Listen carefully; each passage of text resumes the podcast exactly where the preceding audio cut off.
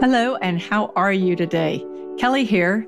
And if I were to ask you what's the easiest way to increase your energy, you might say something like eat better, eat less, sleep more, exercise more, exercise less, drink less wine, which are all totally viable and excellent ideas. But let's look at something that isn't always the first fix we think of, which is decluttering. I've always been the type of person who loves a neat, clean house. I don't want to see a mess or the unmade bed. But at one time in my life, what was behind closed doors? Well, it just stayed behind closed doors. I could close a door and not think about it until I opened the I would open the closet to find something specific and my closet would explode. Or maybe it was me exploding because I'd be trying on 15 things and none of them looked quite right. It didn't matter that I hadn't been to a wedding or a funeral or a holiday party in a year. I'd have 15 outfits on the floor and I'd be doing the I don't have anything to wear dance, which is really unattractive, especially for someone who has so many things in her closet. The truth was, I didn't have anything to wear that would fit the way I wanted to fit. Or maybe the most truthful thing I could say is that I didn't have anything that would make me look the way I wanted to look. So it was time for an intervention. And I kept thinking, the only way that's going to happen is if I hire a professional to come over and go through my closet and fix this mess. And then where the hell am I supposed to find someone like that? And so the closet dance would continue. I don't know if you know her, but I'm a big fan of Denise Duffield Thomas. And while going through her money boot camp, she talked about decluttering as a way to clear space for financial abundance. And it hit me. I thought, wow, I need to clear space for my physical well being. There were times I looked in my closet and saw clothes that fit me years ago when I'd been too thin, and I'd feel guilty because they didn't fit. What the hell?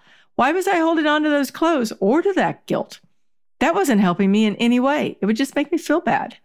So I went on a decluttering rampage. I started with three piles the no way am I ever going to wear these out of my world now pile, the I love these and I want to keep them pile, and then what I called the purgatory pile.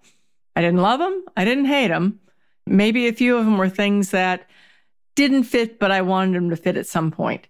So that was my third pile. Once I had these three piles, I went back to purgatory, intent on either donating or keeping, but I was not going to have an unfinished pile laying around. Got to finish this thing that you start. Out with the guilt clothes, out with the aggravating clothes with a stain or a zipper that I was never going to fix, out with anything that made me feel like a failure for not being able to rock it. Next came the drawers, the workout clothes, and the lingerie. And so on I went. then I even got crazy for me, bought matching hangers. But guess what? When I opened my closet door, I felt great. I felt light and things were easier. I knew exactly what would fit me. I knew that exactly that everything in that closet would fit me. And it was easy to make choices on what to wear. No more explosions or digging for something that might just fit. When you have things in your world you don't like that bring guilt or aggravation or remorse and it drags you down, it's like a physical, mental, and emotional weight that just doesn't do anything but make us feel bad. When in fact, there are lots of people who would love to have what we don't love anymore. So, how to make this work for you? Be sure to download your checklist at Angel Tiger Fit and follow along, or you can just keep listening and you can grab your checklist later and get busy later. Step one make the time. This is one of those just do it exercises. You can't think about it. You know that you'll say something like, oh, I'll get to that this weekend. But just say, okay, I've got 15 minutes or 20 minutes or maybe even an hour, whatever it is, just give yourself the time and tackle one piece, just one piece. Don't go for the whole thing, just one piece at a time. Step two ish, invite a friend to help only if they are the kind of friend who is ruthless and honest and who's great at getting rid of stuff. Otherwise, go solo. Step three, drop the excuse that everyone has clothes they don't wear but they keep. If you're really going to lose weight, and that's a goal for you, then find a place, maybe a storage bin or a hall closet, for everything that doesn't look and fit amazingly on you right now. Then make a date on your calendar for five months from today. And if they still don't fit or you're not getting close, you need to decide then what the next step is. In fact, I'll readdress this episode in five months, so be forewarned.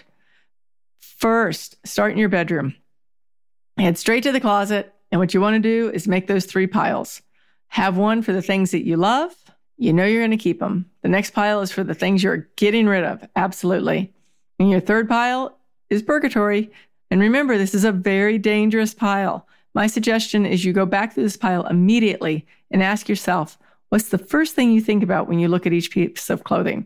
Remember, most of your clothes are going to be able to be donated, and someone is really going to benefit out there. So anything that's holding you back, just let it go. There's no need for negative feelings here. Next stop, shoes. And shoes are a quick one. Do they look good, feel good, make you feel good? Keep them. If not, put them in the donate pile. If we're talking about your exercise or running shoes, really take a look at them. Do they fit you? Do they still have plenty of cushion? Will you wear them or do they need to be replaced? Have they been sitting in your closet for the last year? I know runners are not cheap. You're probably going to spend a hundred plus on them, but you're also going to be able to use them again and again. And you want the right ones for the right surface. Personally, I would rather run on trails, but lately I've found that I don't have time to go to the local trails. So I've been running on the asphalt in my neighborhood. And I'm running on that lately in my trail shoes, and they don't have a lot of cushion. I thought, what am I doing this for? So I replaced them and I realized, wow, my feet feel so much better now. Right shoes, right surface. A lot of times people will think that no one wants their old shoes. I live in a large urban area and we have plenty of people who are looking for anything they can wear, especially for their feet. So know there's going to be a place that you can usually donate. And you can even look for it first. You just need to find maybe a shelter or a, a homeless kitchen or places like that, churches, somewhere that will take your donations onto your lingerie. You just want to keep the stuff that makes you feel good. You want the things that when you put them on, you're like, yeah, that's great. Not when you put them on, you feel embarrassed or you're wondering, wow, I wish I could get into that. Forget it. There is no time to waste on guilt and remorse. Clear it out. Next is wherever you keep your exercise clothes. Exercise clothes include your socks, your workout bras, your shirts, your tights, your shorts, whatever it is. Same thing, three piles. The ones you love and wear, keep them. Too tight, too loose, uncomfortable, toss or donate. You'll feel so much better walking into the gym or heading out to the running trail, knowing you like how you feel and that your clothes feel great on you. I only have three pairs of running shorts, but those shorts fit me and they fit me well. And I know there's enough there that I won't run out before I wash again, so it's just no big deal. You'll have something that you can consistently put on and feel great about. Last stop today, the bathroom. It is so common to have half used bottles of lotion, maybe tanning cream that you thought would make your legs look slimmer, or cellulite cream that they sold you the dream, or the wrinkle cream, or whatever it is. The stuff you started using, it didn't work, and it's just hanging around taking up space. Get rid of it. This is hard for a lot of people because you're most likely not going to donate this. So instead of just tossing them, you can rinse out the bottles and put them in recycle when possible, but just keep the things that make you feel good, special, sexy, luxe. To wrap it up, don't forget to drop by Angel Tiger Fit for your declutter checklist and make sure that each area you start on, you finish before moving on to the next thing. Next week, we'll tackle exercise gear, my dirty pantry secret, and I'll reveal my never seen before ugly and embarrassing photos about my kitchen pantry and when I did the declutter there and the things that have changed. That one simple hour changed my eating habits at that time, and I'd gotten really out of sorts. It changed my shopping habits. It created an amazing food system for me to work from. And I've been using that for years now. And it even helped me drop a few pounds that seemed to never go away. Thank you so much for joining me today. I will see you next week and make sure you go out and have some fun. See you.